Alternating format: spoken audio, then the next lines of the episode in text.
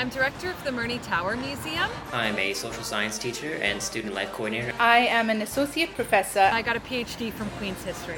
And I have an MA from Queen's History. Hello and welcome to the Alumni Archives, a podcast created and hosted by Queen's University History Department. Before we begin, I would like to respectfully acknowledge that Queens is situated on the traditional territory of the Haudenosaunee and Anishinaabe. Today's episode was recorded on the territory of the Anishinaabe, Haudenosaunee, and Algonquin Anishinaabe. My name is Heather Poussard, and I am a first year MA student here at Queen's University. I am joined today by Angela Duffett, who was doing her PhD at Queen's and graduated in 2019 and is now a historian for Parks Canada. Welcome. Thanks, Heather, for having me. Before we get into talking a bit about your time at Queen's and your career, could you just tell us a little bit about where you're from and sort of your journey of how you ended up doing a PhD here at Queen's?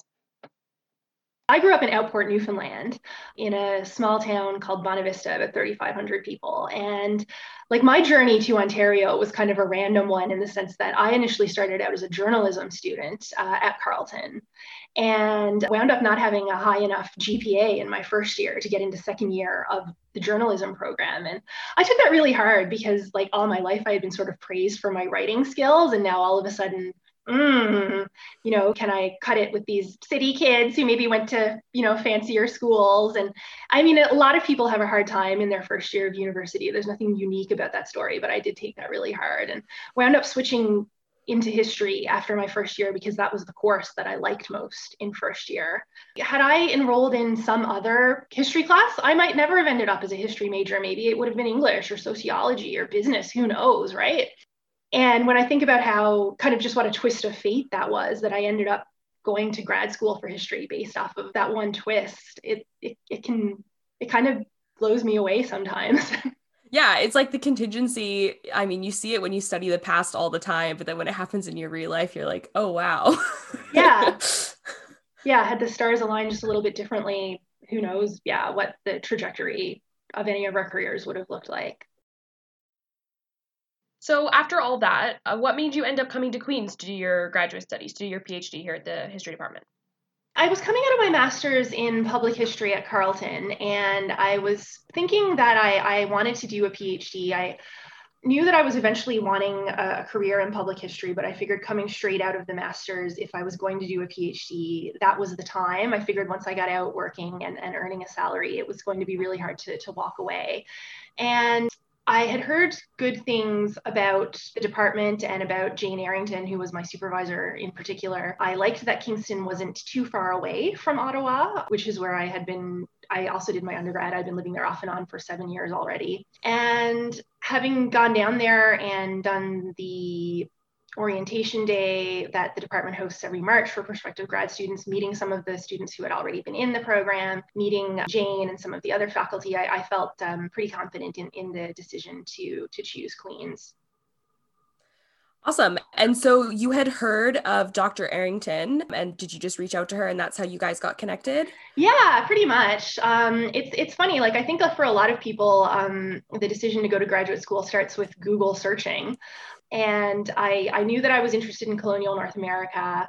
Queens, you know, when you look at the bio, the faculty bios, you see that there's a, a specialization there. When I was doing my master's, there was a PhD student at Carleton who had done her master's at Queen's who spoke quite highly of Dr. Errington, and that was quite reassuring. But I think sometimes departments sort of underestimate the degree to which just random Googling leads to students finding them as well. So that's an argument for keeping your website up to date. Yes, actually, we have totally revamped our website. It's going live at the beginning of 2021. So hopefully that'll help students kind of streamline their decision making. yeah, that's good to know. Can you speak a little bit more about your research, why doing your work at Queen's was such a good fit? Um, just tell us a little bit more about what you were studying while you were here at Queen's.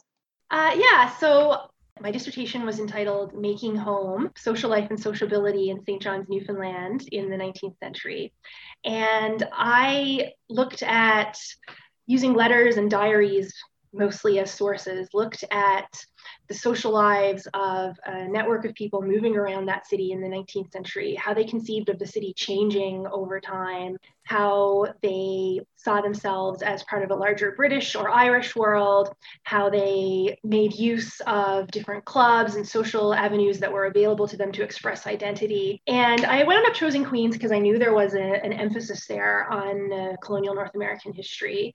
And I was also I grew up in Atlantic Canada. I grew up in, in Newfoundland. I, I was interested in, I knew I wanted to do a dissertation about something Newfoundland related, but at the same time, I don't know that I was too keen on, on moving back to Newfoundland for, for, for grad school. So Queens seemed like, to, like a good place where I could pursue that interest, study home from afar. And I think I ended up with a dissertation that's really different than what I would have written had I been doing it in Newfoundland too. And, and I mean, I think I think that little bit of remove can can be helpful sometimes. So, on reflecting and thinking about the time that you spent at Queen's, was there any particular course or professor or something at Queen's that really impacted your research or shaped the direction that you went in? Well, well, Jane was just great. Her her class, I think everybody speaks really really highly of it, and her enthusiasm, her passion for colonial North America. I think she was a great mentor during those days. So yeah, I, I, I, I do really think fondly of the time that I spent in her class in colonial North American societies. Yeah, I think that was one of the biggest pieces of advice I got when I was applying, because um, I'm doing my master's right now, was find a supervisor that really works for you, and the rest will sort of fall into place. At the beginning of the episode, I mentioned that you were a historian at Parks Canada, which I think is such a cool job. And I'm interested in learning a little bit more about uh, what that job is. So, what do you do as a historian at Parks Canada, and how did your PhD from Queen's help you prepare for that position? I think I got really lucky in the sense that my job title is literally the thing that I studied. And very rarely is that the case for anyone in a humanities or social sciences field. So, the historians at Parks Canada work on a variety of different projects. They do the research and writing uh, for the Historic Sites and Monuments Board of Canada, which uh, you've probably seen the bronze plaques commemorating persons, places, and events of national significance. So the historians help support that program. Uh, all of the nominations for that come from the public, so anyone can uh, submit a, a, nomination, and historians will do the research. It goes before the board who deliberate on its significance, and uh, and then the historians do the writing for the plaque. So that's one thing we work on. Obviously, uh, a history degree is, is great preparation for, for this kind of research. Um, historians also support Parks Canada sites and marine conservation areas and parks in some of their exhibits and programming. There's there's a wide variety of, of work to do and they work really closely with the, the team that works in visitor experience and, and um, external relations on, on things that they do. So so every day is different. The projects are different. I, I also did a, an MA in, in public history before coming to Queen's, which I think really set me up well for, for this kind of work. the students in the program used to refer to it as, as the best of both worlds, you know, um, in the sense that you're doing you're doing research, you're you're working in the archives, you're creating original research, but you're also working in the public history field at institutions and learning what it's like to be working with the public and to be working with people from a variety of backgrounds and thinking about other considerations beyond your your own research and your own priorities, which I think is is really important when you're making the transition from from academia academia to public history. Yeah. So, on that note, was it a fairly straightforward path from when you graduated from Queen's to getting the position you're at now, or had you had a number of other positions before you got to Parks Canada? It was, for me, it was, I was actually surprised with how straightforward the career path post PhD was. If anything, the hard thing for me was finishing the dissertation. I was in, I had just started year seven of being a full time PhD student. And i was i started to apply for jobs because i was at a point in my life where i just couldn't be a student anymore. And i had had my eye on a couple of museum jobs and, and government jobs. And I, I wound up getting a position at library and archives canada as a project manager in public programs there. I worked there for about a year while being a part-time student and then made the transition over to Parks Canada. So, all told, I was part time for probably, gosh, it must have been about a year and a half while a part-time student while working full-time as a public historian. Wow. So so the, the career transition I, I, didn't really apply to too many jobs before I landed ones that I was quite happy with, but it was finishing the dissertation that that was the hard thing. And on that note too, I, I think it helped me that you know I, especially with the job at LAC, I had worked there as a student twice. I was an FSWEP student there during my undergrad. That's the Federal Student Work Experience Program. And I did an internship there during my master's. So they knew me, and I think that leg up helped. At the time that I was an FSWEP student there, my then supervisor had just finished his PhD in English. And the job that I ended up landing was the same job that he had had when he was supervising me. So things really come full circle there. And and and you know the the, the career pieces so far, touch wood, have fallen together quite well. But and, and it's the experience outside of, of the PhD that helped me get those jobs. But finishing the bloody PhD, that was the hard thing. Fair enough. What advice would you have to anyone thinking about pursuing a career in public history? I would advise them to get some experience in the field whether that's applying to the Federal Student Work Experience Program, it's applying to Young Canada Works, uh, which are both programs where you would put your profile on an inventory and get pulled by particular employers. Um, it's making connections in your local community, whether you're working as a guide or doing some research, doing a co op program if one is available to you, but really having that network and having that experience, having some experience aside from academic experience is, is really key. Yeah. I think a lot of history students get summer positions at local museums. I know I did back home in BC and there's there's a ton in Kingston. There's Fort Henry and the Murney Tower and, yeah. and all of those kinds of places. Yeah, and it's important to you because you realize, you know, talking to the group of school kids or the family on vacation is so much different than being in the seminar room. And you really have to be able to communicate to that audience yeah, it's definitely communicating history in a very different kind of way for sure. Yeah. So aside from the kind of public history experience that we were just talking about, do you have any other advice for, you know, undergrads or graduate students in the history department who are wanting to gain some more experience than just sort of their academic degree? I would I would encourage students to really look at the opportunities that are that are out there beyond what the history department at Queen's offers. So, for example, if you're looking for work in the federal government, bilingualism is obviously really important. So, so consider taking a French class. You know, there's things out there beyond the department, whether it's clubs, things to help your mental health, things that will help you just make friends and be part of the community. I volunteered at the Grand Theater during my years at Queen's, and that was a really nice way to meet people in different phases of life that I, I wouldn't otherwise have met. And it was also a great way to see see a lot of shows for free. So get involved in, in, in the life of the community. When I when I left Kingston, I did really feel sad to be leaving in the sense that, you know, I had spent six and a half years there and I felt like I knew my way around and I knew the streets and I knew you know, I, I knew what was going on at the Grand and I had my restaurants. So, so really your time there might be temporary, but it, it is nice to, to put down some roots, however, however shallow they might be in the community. Do you have a favorite uh, memory or experience or place from your time at Queen's in Kingston? Mm-hmm.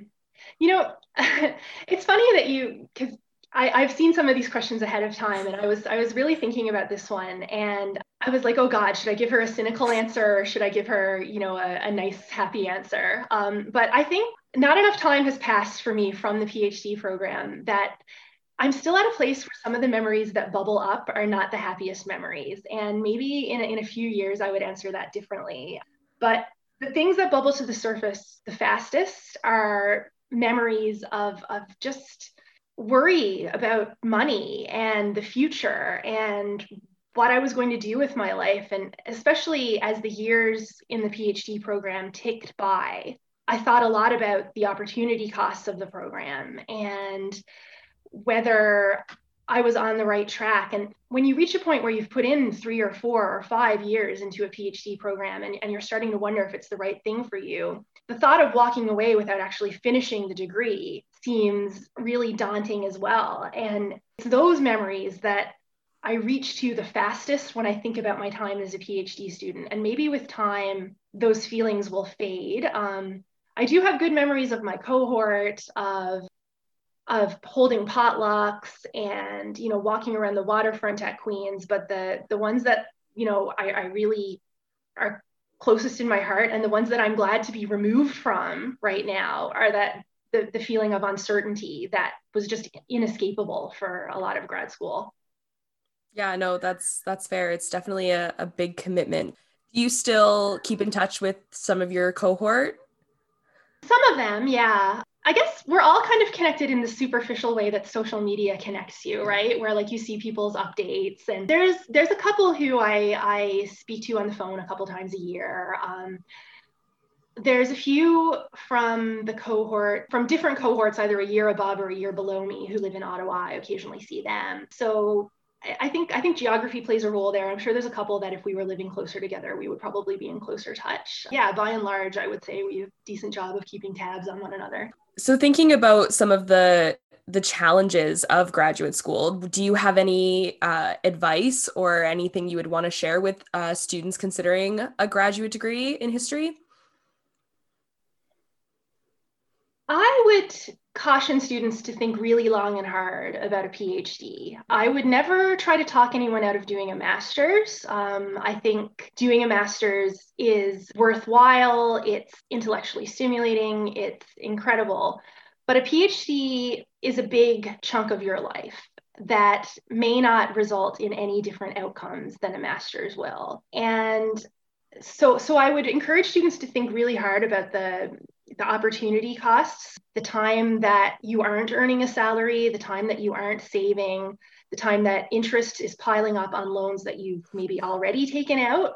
And that's that's a hard conversation to have with yourself. And I mean, you know, I had that conversation maybe with myself, maybe not as in depth as I should have. If if, uh, if someone had tapped on my shoulder in 2010 when I was starting my PhD and told me I wouldn't be defending it until 2019, I would have definitely turned tail and ran the other way. So so I would just encourage students to think really hard about the opportunity cost and to think really hard. And if you're when you're in it, if you're thinking about quitting, that's okay too. It's okay. You'll be okay. You'll land. Yeah, I mean, as we found in our research for the website and stuff, the the sort of trajectory from degree to career is very winding and often not very straightforward. And so, you know, things will work out in the end, regardless of sort of the the concrete steps that you take to get there. Mm-hmm. Yeah, and I think with the PhD in particular, where you land might not end up being that different from where you might have landed had you pulled the cord at a master's. Do you find that your PhD has helped you a lot more in your job now than if you had just had your master's? In this particular job, yes. I think the PhD, as well as experiences that I gained during my PhD, which were tangential to my research, have helped a lot. So, for example, in both my interviews for LAC and my interview for my current job, not once did I talk about my research or my dissertation. But I did talk about things like organizing the McGill Queen's Conference as an example of project management. And I talked about teaching as an example of supervision experience that I'd had. So those things are really closely built into the grad school experience, particularly the, the teaching if, if you're doing your PhD at Queen's. That's that's a real key part of the program in my opinion when I think of the things that that are helping me, doing my fields has helped. You know, with that doing doing HSMBC research, um, working on policy documents, knowing the state of what's out there and what's been published in in this particular job has been helpful. We're just about at the end here, so do you have any concluding thoughts or anything else you'd like to say before we end? I'll say that I hope I haven't been too much of a downer. I was thinking about this this during the weekend, and um, you know, I think I think often the people you meet in academia are the people that it worked out for, right? They ended up with the tenure track job. And, you know, even though I'm not in academia, it still really worked out for me. My job title is literally historian. And I ended up with that that dream public history job. And I'm really glad that it worked out that way. But I think talking more about the uncertainty that we feel during those years can only be a good thing and acknowledging the the difficulty of it emotionally and financially is just really something that that we need to talk about more during grad school. And so this is why i'm mentioning all these things. And i i hope it hasn't been too much of an exercise in cynicism. No i don't think so. I mean i think a lot of people who are entering into grad school right now have to sort of face that uncertainty and uh, you know a very precarious job market. And so as much as you want to have a lot of optimism and and and things i strongly believe that things will eventually work out you also have to be realistic and that you know you may not end up with that tenure track job but you Yeah. can still find a lot of satisfying career options for you 100%. Yeah. thank you so much for joining me today Yeah. Thank you for having me. Thanks for listening to this episode of the Alumni Archives, and thanks again to Queen's PhD grad Angela Duffett for joining me today. If you graduated from Queen's History and are interested in being on the podcast, please get in touch with Jenn Lucas. Her email is in the description of this episode. My name is Heather. Thank you so much for listening. Talk soon. Bye.